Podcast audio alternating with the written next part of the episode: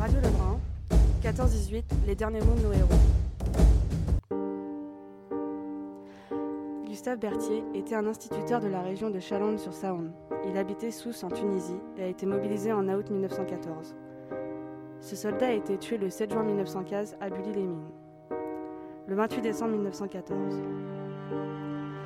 Ma bien chère petite Alice, nous sommes de nouveau en réserve pour quatre jours, au village des Brebis. Le service tel qu'il est organisé maintenant est moins fatigant. quatre jours aux tranchées, quatre jours en réserve. Nos quatre jours de tranchées ont été pénibles à cause du froid, et il a gelé dur. Mais les Boches nous ont bien laissés tranquilles. Le jour de Noël, ils nous ont fait signe et nous ont fait savoir qu'ils voulaient nous parler. C'est moi qui me suis rendue à trois ou quatre mètres de leur tranchée, d'où ils étaient sortis au nombre de trois pour leur parler. Je résume la conversation que j'ai dû répéter peut-être deux cents fois depuis à tous les curieux. C'était le jour de Noël, jour de fête, et ils demandaient qu'on ne tire aucun coup de fusil pendant le jour et la nuit, eux-mêmes affirmant qu'ils ne tireraient pas un seul coup. Ils étaient faqui- fatigués de faire la guerre, disaient-ils, étaient mariés comme moi, n'en voulaient pas aux Français, mais aux Anglais. Ils me passèrent un paquet de cigares, une boîte de cigarettes bout doré. Je leur glissais le petit Parisien en échange d'un journal allemand, et je rentrais dans la tranchée française, où je fus vite dévalisé de mon tabac Boche. Nos voisins d'en face tinrent mieux leurs paroles que nous. Pas un coup de fusil. On put travailler aux tranchées, aménager les abris, comme si on avait été dans la prairie Sainte-Marie. Le lendemain, ils purent s'apercevoir que ce n'était plus Noël. L'artillerie leur envoyait quelques oiseaux-buts, bien sentis au plein dans leurs tranchées. Nous voilà aux Brebis maintenant. Féo a invité hier tous ses chefs de section. J'ai trouvé un lit chez une bonne vieille, où je me repose comme une marmotte. Fais part de mes amitiés à tous, mes meilleures caresses aux petites, et à toi, mes plus affectueux baisers. Gustave. J'ai choisi cette lettre parce que Gustave raconte ses journées pendant la guerre, à la période de Noël, où tout le monde est censé se retrouver en famille. Euh, Gustave, lui, du coup, est parti, pour défendre son, parti à la guerre pour défendre son pays, et je trouve ça très courageux de, sa part, de la part d'un soldat de combattre et de défendre son pays, euh, et de passer du temps avec ses proches. Voilà. Radio Lebrun, quatorze dix-huit, les derniers mots de nos héros. Marmande, vingt-trois décembre mille neuf cent quatorze. Mon cher Pierre, c'est avec un grand plaisir que j'ai reçu ta lettre au moment où nous étions en route pour Marmande. On nous a fait rentrer à pied en cette étape. Ça a été dur, mais on l'a fait quand même. Les Bleus, mille neuf cent quinze, sont partis dans un camp. Moi, je reste ici, encore avec des auxiliaires et d'anciens réformés que l'on instruit. Je ne sais quand est-ce que j'irai au front, dans le courant janvier. Probablement. On ira voir un peu ces Boches en attendant d'aller les combattre. Hier, j'étais de garde avec douze Poilus pour garder les prisonniers qui sont ici. Ils ne se feront pas trop de bile. Ils sont peut-être plus heureux ici que là-bas. Gilles est à Montélimar. Tes parents m'ont écrit, ils vont bien. Des autres copains, je n'ai pas de nouvelles. J'ai écrit à Devise, quelle tête fait-on quand les balles sifflent aux oreilles? Il vaudrait mieux faire, chute, faire sauter le champagne au pied de la croix de Turfie, ou bien encore voler une jeune poule bien tendre à tes parents. Enfin, ce temps reviendra peut-être. Je te souhaite une bonne année. Démolis les Boches mais ne te fais pas choper, c'est la principale des choses. En attendant le plaisir de te relire, donne le bonjour à Louis quand tu lui écriras. Et reçois avec mes souhaits de bonne année, une cordiale poignée de main, ton camarade. Radio Lebrun, quatorze dix-huit, les derniers mots de nos héros. Lettre de Louis Cusin à son frère Pierre, le trois novembre mille neuf cent quatorze. Mon bien cher Pierre, je reçois à l'instant deux de tes lettres, une datée du dix-neuf et l'autre du vingt-quatre octobre. Je suis heureux comme toi de savoir que le papa est rentré à la maison et qu'il est à peu près rétabli. Pour nous deux, mon cher Pierre, il nous faut prendre un parti courageusement. Il nous faut en ce moment défendre notre pays envahi. Mon cher Pierre, je dois te féliciter d'avoir été un des premiers volontaires. Ma joie était grande en apprenant cette nouvelle et heureux, quoique le cœur gros. J'ai de mes lèvres, de vieux soldats élevés à Dieu, une prière pour toi. Pars, mon petit Pierre, au revoir, ma pensée t'accompagne et je suis à toi. Pour nous trouver sur le champ de bataille, la chose est difficile. Néanmoins, j'ai pensé bien souvent à permuter pour aller te rejoindre à ton bataillon, mais la chose n'est pas possible, les états-majors ont, é- ont autre chose à faire que des mutations. Enfin, mon pauvre Pierre, puisque je ne peux pas être auprès de toi, je combats dans tes rangs, nous nous retrouverons vainqueurs. Il faut m'envoyer tous les jours un mot, une signature, si tu n'as pas le temps d'écrire, pour que je sois tranquille. Ce matin, mon cher Pierre, j'ai passé près de la mort. J'avais été envoyé en course, un camarade a été blessé, et je n'ai pas pu me, et je n'ai pu me sauver que grâce à un petit bois. Il y avait une canonnade terrible. Dis-moi si tu, si tu as pu passer à la maison et si tu as vu la famille. Quand tu seras sur le front de bataille, tu me feras connaître l'endroit par lettre et tu me diras si tu es dans les tranchées. Pour moi, mon cher Pierre, je suis un peu protégé, mais je ne sais pas si ça durera. Nous couchons en ce moment sur la paille dans une grange, ce qui fait oublier bien des nuits passées à la belle étoile. Voilà trois mois, mon pauvre Pierre. Tu ne t'étonneras pas si les quinze premiers jours sont durs. Tu t'y habiteras peu à peu. Je te recommande de couvrir et de la prudence. Bon, pour le courage, je sais que tu es un brave. Dans une pensée pour nos pauvres parents, ton frère t'embrasse et t'aime de tout son cœur. Pense à Dieu, à la patrie et à la famille. Radio Lebrun, quatorze dix-huit, les derniers mots de nos héros. Les canons et les fusils ne marchaient plus. Il régnait un silence de mort. Il n'y avait que les blessés qui appelaient. Brancardier, brancardier, à moi, au secours, d'autres suppliaient qu'on les achève. C'était affreux à voir. Le bombardement commençait et il fallait rester là, à attendre les obus, sans pouvoir bouger jusqu'à huit heures où on venait nous relever. Chaque soir, il y avait cent ou deux cents blessés sans compter les morts. Un jour, on y passait la journée, l'autre, la nuit. Avec cela, couchés à la belle étoile, nous n'avons rien pour nous couvrir. Je me demande comment nous avons résisté. À l'ordinaire, on ne touchait pas grand-chose. Et la viande que tu touchais, on te la donnait à deux heures du matin. C'était l'heure de partir, il fallait la balancer. On mangeait du pain sec, il y avait longtemps que nous avons, nous avions plus de provisoires de réserve. Radio Lebrun, quatorze dix-huit, les derniers mots de nos héros. Charles Guignan, le dix-huit octobre mille neuf cent seize, Verdun. Ma très chère Louise, j'ai quitté les tranchées hier soir vers vingt-trois heures. Maintenant, je suis au chaud et au sec à l'hôpital. J'ai à peu près ce qu'il me faut pour manger. Hier, vers dix-neuf heures, on a reçu l'ordre de lancer une offensive sur la tranchée ennemie à un peu plus d'un kilomètre. Pour arriver là-bas, c'est le parcours du combattant. Il faut éviter les obus, les balles allemandes et les barbelés.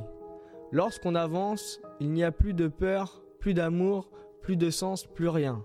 On doit courir, tirer et avancer. Les cadavres tombent. Criant de douleur, c'est tellement difficile de penser à tout. Que l'on peut laisser passer quelque chose. C'est ce qui m'est arrivé. À cent mètres environ de la tranchée Boche, un obus éclata à une dizaine de mois. Et un éclat vit, s'ancre dans ma cuisse gauche. Je poussai un grand cri de douleur et tombai sur le sol. Plus tard, les médecins et infirmières viennent me chercher pour m'amener à l'hôpital. Aménagé dans une ancienne église bombardée, l'hôpital est surchargé. Il y a vingt blessés pour un médecin. On m'a allongé sur un lit et depuis, j'attends les soins. Embrasse tendrement les gosses et je t'embrasse. Radio Lebrun, quatorze dix-huit, les derniers mots de nos héros. Eugène Bouin, mai mille neuf cent seize, Verdun.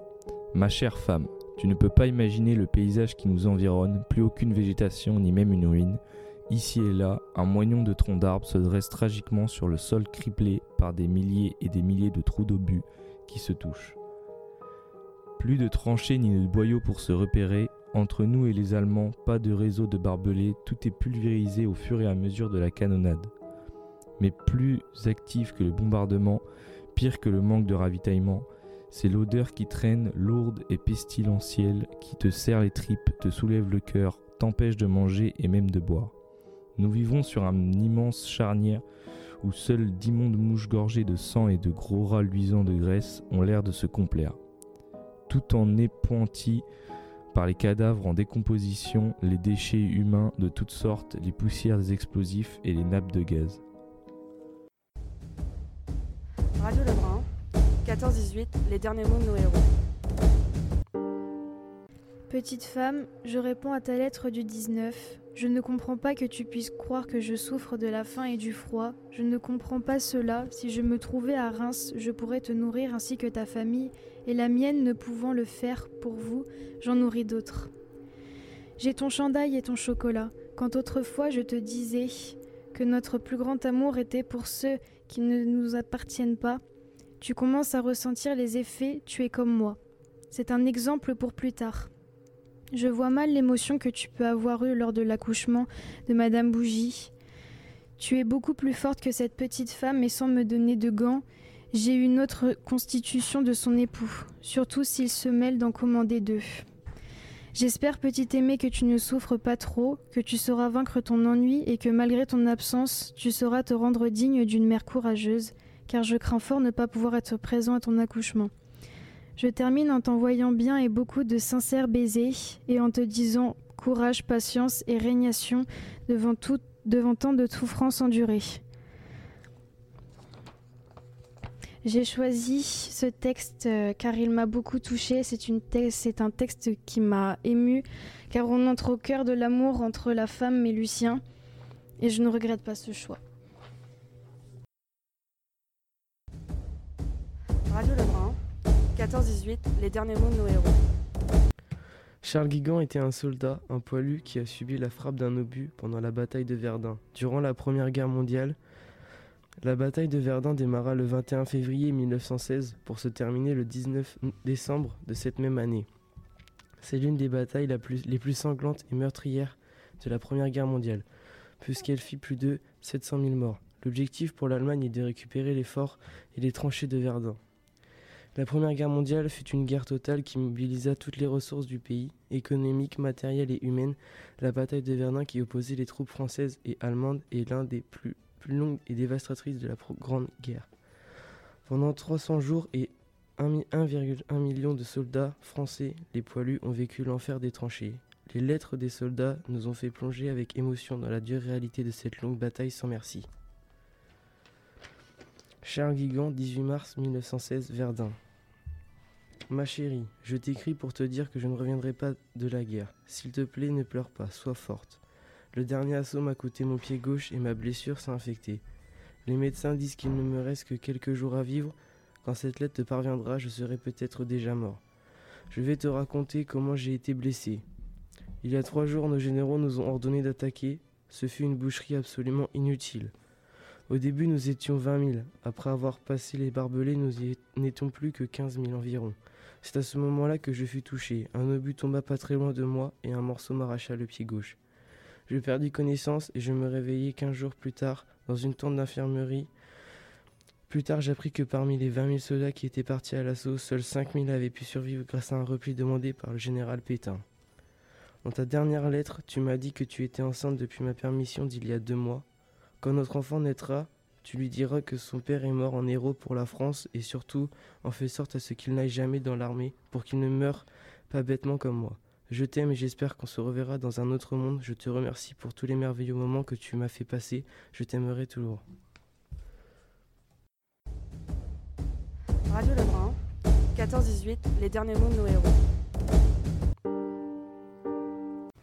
C'est l'histoire et la lettre d'un jeune homme de vingt-neuf ans appelé Gaston Biron. Elle a été écrite le samedi vingt-cinq mars mille neuf cent seize, pendant la fameuse et terrible bataille de Verdun, ayant duré du vingt et un février au dix-huit décembre mille neuf cent seize. Il écrit ce message de soulagement, d'être toujours vivant, mais toujours avec ce sentiment de peur, à sa mère. Après avoir fait quelques recherches, je suppose qu'il soit né à Paris, entouré de ses sept sœurs en mille huit cent quatre-vingt-sept. Après être sorti d'une bataille meurtrière, il écrit « Ma chère mère, par quel miracle suis-je sorti de cet enfer? Je me demande encore bien des fois s'il est vrai que je suis encore vivant. Pense donc, nous sommes montés mille deux cents et nous sommes redescendus trois cents. Pourquoi suis-je de ces trois cents qui ont eu la chance de s'en tirer? Je n'en sais rien. Pourtant, j'aurais dû être tué cent fois. Et à chaque minute, pendant ces huit longs jours, j'ai cru que ma dernière heure arrivait. Nous étions tous montés là-haut après avoir fait le sacrifice de notre vie, car ne nous pensions pas qu'il fût possible de se tirer pareil d'une fournaise. Oui, ma chère mère, nous avons beaucoup souffert, et personne ne pourra jamais savoir par quelle transe et quelle souffrance horrible nous avons passé.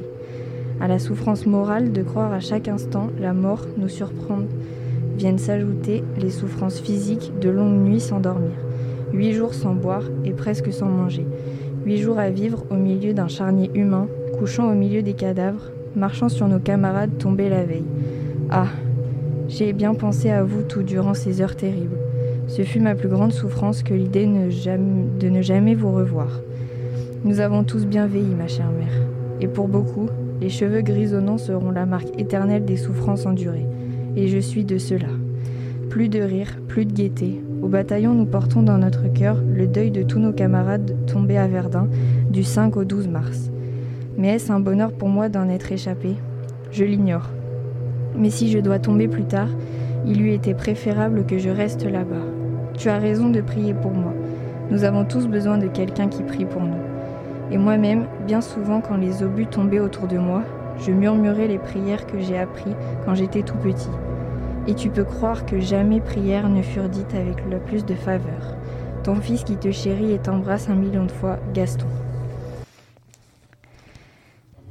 J'ai choisi de vous lire cette lettre, car celle-ci est touchante. Nous voyons que le jeune homme avait un très fort, avec, un très fort lien avec sa famille, et en particulier avec sa maman. Il explique alors les souffrances comme un enfant qui a encore besoin de l'aide et la protection de sa mère. Il parle et exprime ses sentiments comme si c'était la dernière fois qu'il pouvait le faire.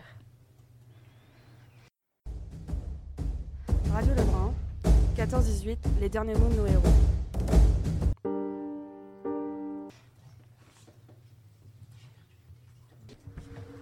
Le soldat Charles Guignan est un brigadier du cinquante-huitième régiment. Il était dans les tranchées à Verdun. Cette bataille a débuté le vingt et un février dix-neuf cent seize et s'est ainsi terminée le dix-neuf décembre mille neuf cent seize. Pendant de longs mois, le brigadier français a subi un éclat d'obus le dix-huit mars mille neuf cent seize et le toucha en plein dans la cuisse gauche. Il poussa un énorme cri de douleur, étant paralysé, il tomba au sol en attendant les médecins, qui l'ont ensuite réfugié dans une ancienne église aménagée en hôpital. Une fois amené dans l'hôpital, le médecin s'occupa de Charles ainsi que les vingt autres blessés, tous touchés suite à l'ordre du dirigeant de lancer une offensive sur les tranchées ennemies. Charles Guignan s'adresse donc à cette femme par cette lettre. Ma très chère Louise, j'ai quitté les tranchées hier soir vers vingt-trois heures. Maintenant, je suis au chaud et au sec à l'hôpital. J'ai à peu près ce qu'il faut pour manger. Hier, vers dix-neuf heures, on a reçu l'ordre de lancer une offensive sur les tranchées ennemies à un peu plus d'un kilomètre. Pour arriver là-bas, c'est le parcours du combattant. Il faut éviter les obus, les balles allemandes, les barbelés lorsqu'on avance. Il n'y a plus de peur, plus d'amour, plus de sens, plus rien. On doit courir, tirer et avancer. Les cadavres tombent, criant de douleur. C'est tellement difficile de penser à tout, que l'on peut laisser passer quelque chose. C'est ce qui m'est arrivé. À cent mètres environ de la tranchée Boche, un obus éclata à une dizaine de mètres de moi et un éclat vint s'ancrer dans ma cuisse gauche. Je poussai un grand cri de douleur et tombai sur le sol. Plus tard, les médecins et infirmiers vinrent me chercher pour m'emmener à l'hôpital, aménagé dans une ancienne église bombardée. L'hôpital surchargé, il y a vingt blessés, pour un médecin. On m'a allongé sur un lit et depuis, j'attends le soin. Embrasse tendrement les gosses, je t'embrasse. Radio Lebrun, quatorze dix-huit, les derniers mots de nos héros. Eugène Bouin a écrit cette lettre en mai mille neuf cent seize pour sa femme durant la bataille de Verdun. La bataille de Verdun s'est déroulée du vingt et un février au dix-huit décembre mille neuf cent seize dans la région de Verdun en Lorraine, durant la Première Guerre mondiale. Elle a opposé les armées françaises et allemandes, plus de sept cent mille pertes, morts, disparus ou blessés, dont trois cent soixante-deux mille soldats français et trois cent trente-sept mille soldats allemands. C'est une victoire défensive française et un échec de l'offensive allemande. Ma chère femme, tu ne peux pas imaginer le paysage qui nous environne. Plus aucune végétation, ni même une ruine. Ici et là, un moignon de tronc d'arbre se dresse tragiquement sur le sol, le sol, criblé par des milliers et des milliers de trous d'obus qui se touchent. Plus de tranchées, ni de boyaux pour se repérer. Entre nous et les Allemands, pas de réseau barbelé. Tout est pulvérisé au fur et à mesure de la canonnade. Mais plus actif que le bombardement, pire que le manque de ravitaillement, c'est l'odeur qui traîne, lourde et pestilentielle, qui te serre les tripes, te soulève le cœur, t'empêche de manger et même de boire. Nous vivons sur un immense charnier où seuls d'immenses mouches, gorgées de sang et de gros rats, luisants de graisse, ont l'air de se complaire. Tout est empointi par des cadavres en décomposition. Les déchets humains de toutes sortes, les poussières des explosifs et les nappes de gaz. Radio Lebrun, quatorze dix-huit, les derniers mots de nos héros. Nous marchons depuis quatre jours. Nous avons déjà fait quatre-vingts kilomètres. Marcher ne serait rien, mais il y a le sac, et le sac est lourd. Vous n'imaginez pas ce qu'il est lourd. Mais ce n'est pas lequel, le sac auquel nous étions accoutumés en tant que soldats. Dans celui que nous portions aujourd'hui, le long des routes, nous avons mis tout ce dont le règlement militaire nous, nous prescrivait. Et je vous assure qu'il n'oublie rien. Et puis nous avons ajouté du linge, le plus possible, et des conserves, du nécessaire de toilette, des médicaments, et mille petites choses qui pendant des mois pourront être, pourront être notre luxe. J'ai vu des soldats sauter sur leur sac à pieds joints pour le fermer. Hier, j'ai eu la curiosité de, pe- de peser le mien chez le boucher. J'ai placé, je l'ai placé dans une balance, également ma capote, mon fusil, mon équipement, mes souliers qui pourtant étaient des souliers de fantaisie. Le tout pesait trente-six kilos exactement. On ne dira à jamais assez le mérite des soldats qui marchent vers la bataille avec un tel fardeau sur les épaules, qui marchent sans savoir où ils vont, sans connaître la longueur exacte de l'étape où ils s'en vont, pour, ex- pour exaspérer leurs efforts, que la volonté de ne pas tomber sur le bord de la route. On voit à la queue des colonnes des héroïsmes obscurs, des petits soldats qui n'ont pas l'habitude de la marche, des employés qui n'ont jamais porté qu'une montre dans leur gousset. Dès le départ, des, les visages se contractent, leur dos se voûte, ils se plient en deux. Leur front se couvre de moteur, les bretelles de leur sac leur coupent la respiration. Quand ils se relèvent, on aperçoit un regard lamentable, un regard de détresse qui, ch- qui cherche au loin sur la route. Ils essayent de suivre la cadence, mais les pas qu'ils font sont trop courts. Leur élan se brise dans, le, dans l'élan de leurs camarades. Si on leur parle pour les encourager, ils vous répondent par des monosyllabes, ils n'ont pas la force de parler. Radio Lebrun, quatorze dix-huit, les derniers mots de nos héros. Ma très chère Louise, j'ai quitté les tranchées hier soir vers vingt-trois heures. Maintenant, je suis au chaud et au sec à l'hôpital. J'ai à peu près ce qu'il faut pour manger. Hier, vers dix-neuf heures, on a reçu l'ordre de lancer une, enfo- une offensive sur la tranchée ennemie à un peu plus d'un kilomètre. Pour arriver là-bas, c'est le parcours du combattant. Il faut éviter les obus, les balles allemandes et les barbelés. Lorsqu'on avance, il n'y a plus de peur, plus d'amour, plus de sens, plus rien. On doit courir, tirer et avancer. Les cadavres tombent, criant de douleur. C'est tellement difficile de penser à tout que l'on peut laisser passer quelque chose. C'est ce qui m'est arrivé. À cent mètres environ de la tranchée Boche, un obus éclata à une dizaine de mètres de moi. Et un éclat vint s'ancrer dans ma cuisse gauche. Je poussai un grand cri de douleur et tombai sur le sol. Plus tard, les médecins et infirmiers vinrent me chercher pour m'emmener à l'hôpital, aménagé dans une ancienne église bombardée. L'hôpital est surchargé, il y a vingt blessés pour un médecin. On m'a allongé sur un lit, et puis, et depuis, j'attends les soins. Embrasse tendrement les gosses, et je t'embrasse. Soldat euh, Charles Guignan, brigadier cinquante-huitième régiment. P S, j'ai reçu ton colis ce matin. Cela m'a fait plaisir, surtout le pâté et la viande. Si tu peux m'en refaire, j'y goûterai avec plaisir. Radio Lebrun, quatorze dix-huit, les derniers mots de nos héros.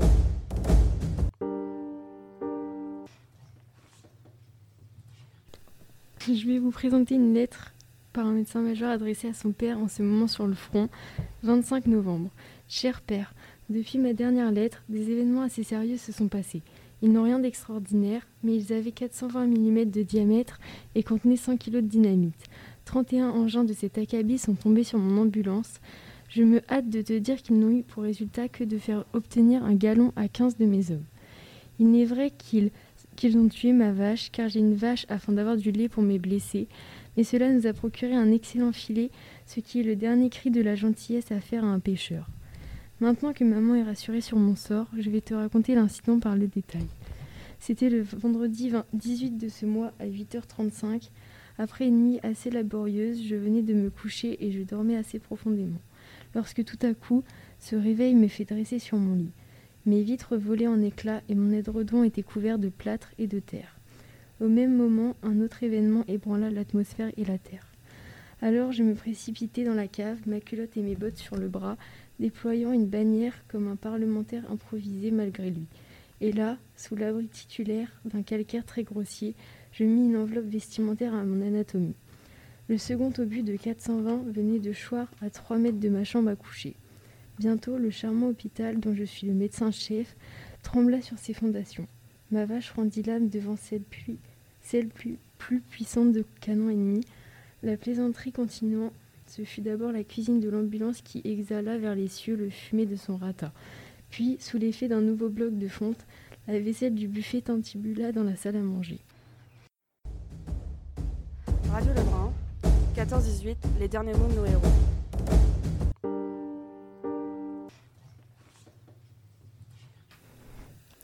Lettre de Jean Gillette et Louis Cusin à Pierre Cusin, le dix-sept et dix-neuf février mille neuf cent quinze.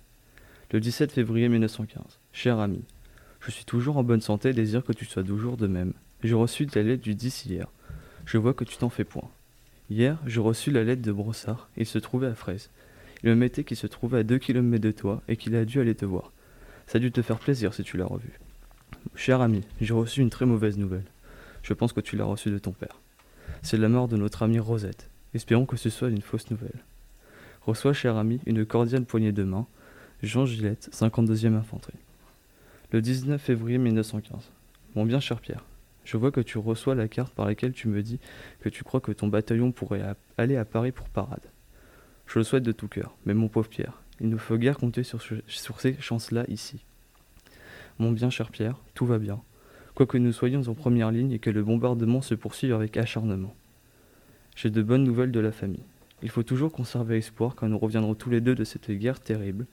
On est sans nouvelles de ton camarade Truffy, et depuis deux jours, Rosette serait-il mort en Belgique.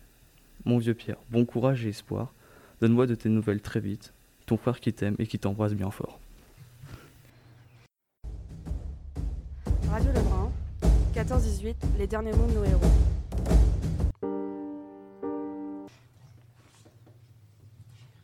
Dimanche quatorze février mille neuf cent quinze. Cher ami, quand nous sommes arrivés par ici au mois de novembre, cette plainte était alors magnifique avec ses champs à perte de vue. Plein de béta- betteraves parsemées de riches fermes et jalonnées de meubles de blé. Maintenant, c'est le pays de la mort. Tous ces champs sont bouleversés, piétinés, les fermes sont brûlées ou en ruine, et une, vég- une autre végétation est née. Ce sont des petits monticules surmontés d'une croix ou simplement d'une bouteille renversée dans laquelle on a placé les papiers de celui qui dort là.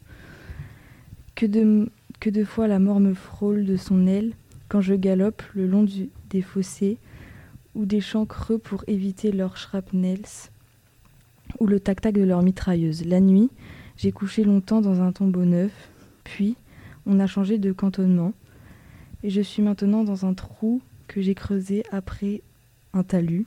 J'emporte ma couverture perdue à ma selle, ma marmite de l'autre côté, et en route, j'étais étayée. J'étais l'autre jour dans les tranchées, je n'ai jamais rien vu de si horrible. Ils avaient étayé leurs tranchées avec des morts recouverts de terre, mais, avec la pluie, la terre s'éboule et tu vois sortir une main ou un pied noir et gonflé. Ils avaient même deux grandes bottes qui sortaient de la tranchée, la pointe en l'air, juste à hauteur, comme des porte-manteaux. Et les joyeux y, su- y suspendaient leurs musettes, et on rigole de se servir d'un cadavre bo- boche comme porte-manteau. Je ne te raconte que des choses que je vois, autrement, je ne le croirai pas moi-même. Je compte que tu m'enverras des nouvelles de là-bas et je te quitte en t'envoyant une formidable poignée de main. Topiak. Radio Lebrun, quatorze dix-huit, les derniers mots de nos héros.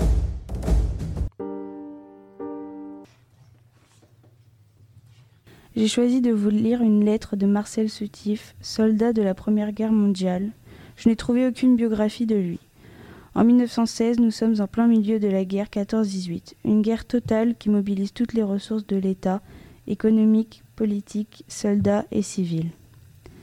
Hiver mille neuf cent seize, nous sommes dans l'aube, l'aube des mauvais jours. Il neige, il fait froid, triste retour de permission. Les permissions, ça ne devrait pas être. Se retremper dans la vie qui devrait être notre vie, vie que nous devrions avoir oubliée à jamais. Vie retrouvée quelques heures et qui nous laisse un horrible cauchemar qu'on appelle le cafard. C'est la gaieté qui disparaît, l'énergie annulée, la vie sans espoir. Vivre pour souffrir. Les heures passent, mornes, sans laisser voir un jour meilleur, ni proche, ni même lointain. Il fait froid, nous pataugeons dans la neige fondue. Pas de feu, pas de table pour écrire, pas de banc, rien. Même les tuiles qui nous abritent ne nous semblent hospitaliers. le tas de blé où je me couche et où j'écris caché à la lueur d'une lampe faite ce soir d'une boîte à sardines trouvée dans la boue du chemin. Marcel Soutif. Radio Lebrun, quatorze dix-huit, les derniers mots de nos héros. Pierre, vingt-deux septembre mille neuf cent seize, Verdun. Ma chère Edith, la vie, est, la vie ici est très dure dans les tranchées. L'odeur de la mort règne, les rats nous envahissent, les parasites nous rongent la peau, nous vivons dans la boue, elle nous envahit, nous ralentit et arrache nos grolles. Le froid se rajoute à ces supplices, ce vent glacial qui nous gèle les os, les, il nous poursuit chaque jour, la nuit, il nous est impossible de dormir, être prêt à chaque instant, prêt à attaquer, prêt à tuer. Tuer, ceci est le maître mot de notre histoire. Il nous répète qu'il faut tuer pour survivre, je dirais plutôt vivre pour tuer. C'est comme cela que je vis chaque minute de cet enfer, sans hygiène, sans repos, sans joie, sans vie. Cela n'est rien comparé au trou morbide où il nous envoie. Sur le champ de bataille, on ne trouve que des cadavres, des pauvres soldats pourrissant sur la terre imprégnée de sang. Les obus, les mines détruisent tout sur leur passage, arbres, maisons et le peu de végétation qu'il reste. Tout est en ruine, l'odeur des charniers, le bruit des canons, le cri des soldats. L'atmosphère qui règne sur ce champ de carnage terrorisait un gosse pour, pour toute sa vie. Il nous terrorise déjà. Lundi, je suis monté au front. Ils m'ont touché à la jambe. Je décris cette lettre alors que je devrais être aux côtés des autres, à me battre pour ma patrie, notre patrie. Elle nous aide pas vraiment. Ils nous envoient massacrer des hommes alors qu'eux, ils restent assis dans leur bureau. Mais en réalité, je suis sûr qu'ils sont morts de peur. Ah, ce que j'aimerais recevoir une lettre, cette lettre, celle qu'on attend tous, pouvoir revenir en Perm. Ce que j'aimerais te revoir, ma chère épouse, retrouver un peu de confort, passer du temps avec notre petit garçon. Est-ce que tout le monde va bien? Ne pensez pas à toutes ces horreurs. Je ne veux pas que vous subissiez cela par ma faute. Prends bien soin de toi, de notre fils et de mes parents. Et même si je ne reviens pas, je veillerai toujours sur toi. Je pense à vous tous les jours et la seule force qui me permet encore de survivre, c'est de savoir que j'ai une famille qui m'attend à la maison. J'espère être à vos côtés très prochainement. À bientôt, ma belle Edith. Je t'aime. Pierre. Radio Lebrun, quatorze dix-huit, les derniers mots de nos héros.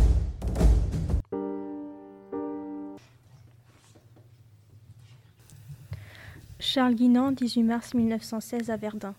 Ma chérie, je t'écris pour te dire que je ne reviendrai pas de la guerre. S'il te plaît, ne pleure pas, sois forte. Le dernier assaut m'a coupé mon pied gauche et ma blessure s'est infectée. Les médecins disent qu'il ne me reste que quelques jours à vivre. Quand cette lettre te parviendra, je serai peut-être déjà mort. Je vais te raconter comment j'ai été blessé. Il y a trois jours, nos généraux nous ont ordonné d'attaquer. Ce fut une boucherie absolument inutile. Au début, nous étions vingt mille. Après avoir pas- passé les barbelés, nous n'étions plus que quinze mille environ. Dans ce moment-là, je, que je fus touché. Un obus tomba pas très loin de moi et un morceau m'arracha le pied gauche. Je perdis connaissance et je me réveillai quinze jours plus tard dans une tente d'infirmerie. Plus tard, j'appris que parmi les vingt mille soldats qui étaient partis à l'assaut, seuls cinq mille avaient pu survivre grâce à un repli demandé par le général Pétain. Dans ta dernière lettre, tu m'as dit que tu étais enceinte depuis ma permission d'il y a deux mois. Quand notre enfant naîtra, tu lui diras que son père est mort en héros pour la France. Et surtout, fais en sorte à ce qu'il n'aille jamais dans l'armée pour qu'il ne meure pas bêtement comme moi. Je t'aime, j'espère qu'on se reverra dans un autre monde. Je te remercie pour tous les merve- merveilleux moments que tu m'as fait passer. Je t'aimerai toujours. Adieu. Radio Lebrun, quatorze dix-huit, les derniers mots de nos héros.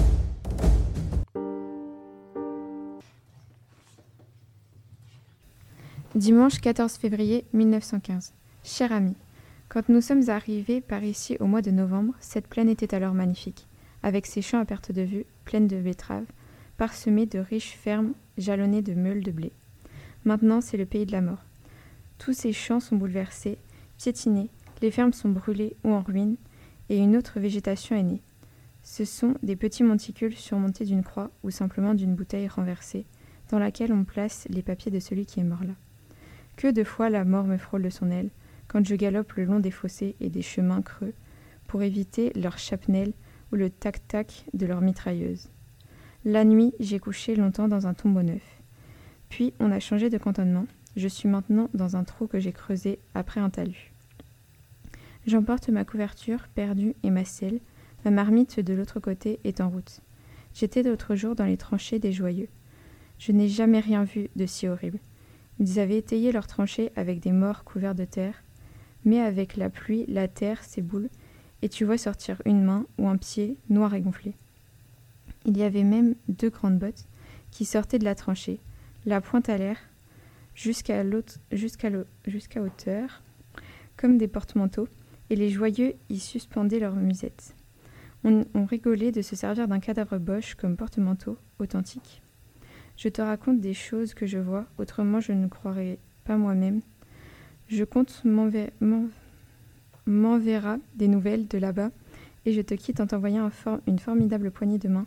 Topiak, brigadier, cinquante-huitième régiment, quarante-huitième batterie, soixante-huitième secteur. Radio Lebrun, quatorze dix-huit, les derniers mots de nos héros.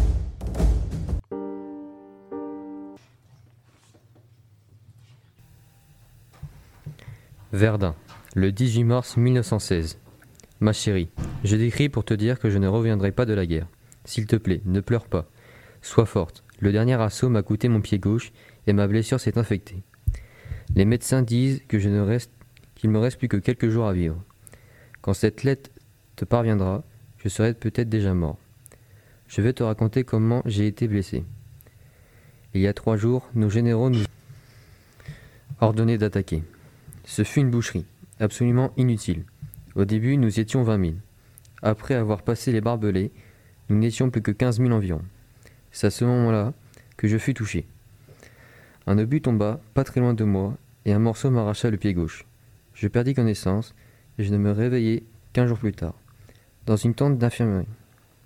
Plus tard, j'ai appris que parmi les vingt mille soldats qui étaient partis à l'assaut, seuls cinq mille avaient pu survivre, grâce à un repli demandé par le général Pétain. Dans ta dernière lettre, tu m'as dit que tu étais enceinte depuis ma permission d'il y a deux mois. Quand notre enfant naîtra, tu lui diras que son père est mort en héros pour la France. Et surtout, fais en sorte qu'il n'aille jamais dans l'armée pour qu'il ne meure pas bêtement comme moi. Je t'aime, j'espère qu'on se verra dans un autre monde. Je te remercie pour tous les merveilleux moments que tu m'as fait passer. Je t'aimerai toujours. Adieu. Soldat Charles Guignan, du cinquante-huitième régiment des brigadiers. Radio Lebrun, quatorze dix-huit, les derniers mots de nos héros.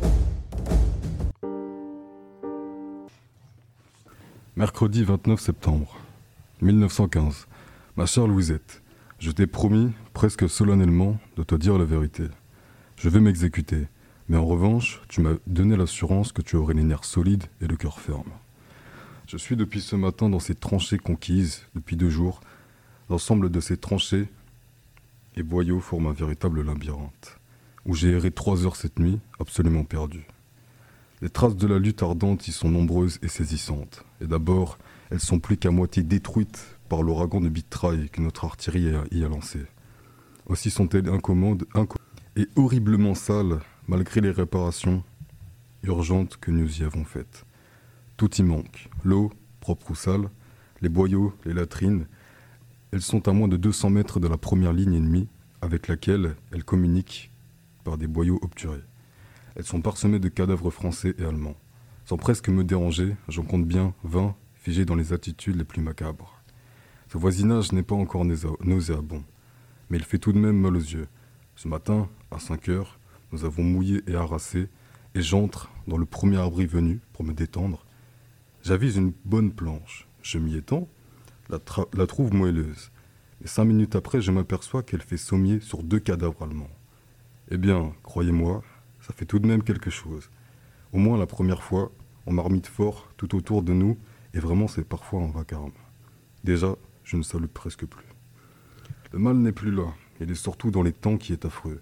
Depuis trois jours au moins, les rafales de pluie succèdent aux averses. Les boyaux sont des frontières innom- innommables, où l'on glisse, où l'on crotte affreusement. Aussi, suis-je sale au superlatif, au moins jusqu'à la ceinture, mes mains sont secs, car l'air est presque froid et le ciel livide. Autour de moi, les gens font une tête. Il nous faudra beaucoup de patience et de morale. Nous sommes coiffés du nouveau casque en tôle d'acier. C'est lourd et incommode, mais cela donne une sérieuse protection contre les éclats de fusants et contre les ricochets. Aussi le porte-t-on sans mot, mot géré. Nous avons aussi tout un attirail contre les gaz asphyxiants. Mais nous serons mal ravitaillés. Un seul repas de nuit qui arrivera froid le plus souvent, et cela s'explique à la fois par la longueur des boyaux et par la difficulté de parcourir une large zone découverte. À ce tableau, un peu sombre, mais véridique, il convient d'ajouter deux correctifs. D'abord, nous aurons un rôle défensif. Nous sommes chargés de mettre en état le secteur très bouleversé. Ensuite, les Allemands contre-attaquent peu, par suite du manque d'effectifs et de l'état de leurs affaires en Champagne. Pour ces deux raisons, il se pourrait très bien que nous n'ayons pas à les regarder dans les yeux. C'est d'ailleurs le vœu unanime ici. Ma lettre va t'arriver en pleine période de réinstallation et de soucis. J'essaierai d'en prendre ma part de loin. Cela me distraira et me fondra peu, un peu plus avec vous. Je te souhaite du calme et du courage pour triompher de ces petites difficultés. Tu sais combien je t'aime et quelques tendres baisers je t'envoie. Partage avec nos chers petits. Signé Déléage. P S.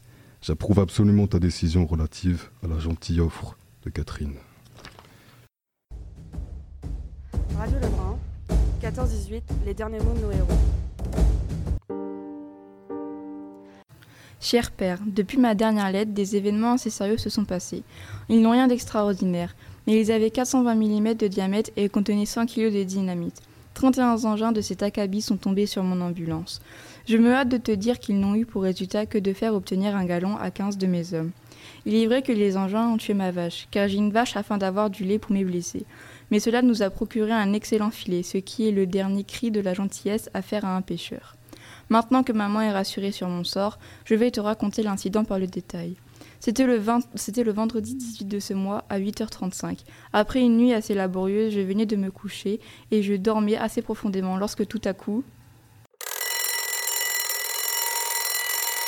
Ce réveil matin me fait dresser sur mon lit. Mes vitres volaient en éclats et mon, édredon, et mon édredon était couvert de plâtre et de terre. Au même moment, pss, pss, bron. Un autre événement ébranla l'atmosphère et la terre. Alors je me précipitai dans la cave, ma culotte et mes bottes sur le bras, déployant une bannière comme un parlementaire improvisé malgré lui. Et là, sous l'abri tutelaire d'un calcaire très grossier, je mis une enveloppe vestimentaire à mon anatomie. Le second obus de quatre cent vingt venait de choir à trois mètres de ma chambre à coucher. Radio Lebrun, quatorze dix-huit, les derniers mots de nos héros.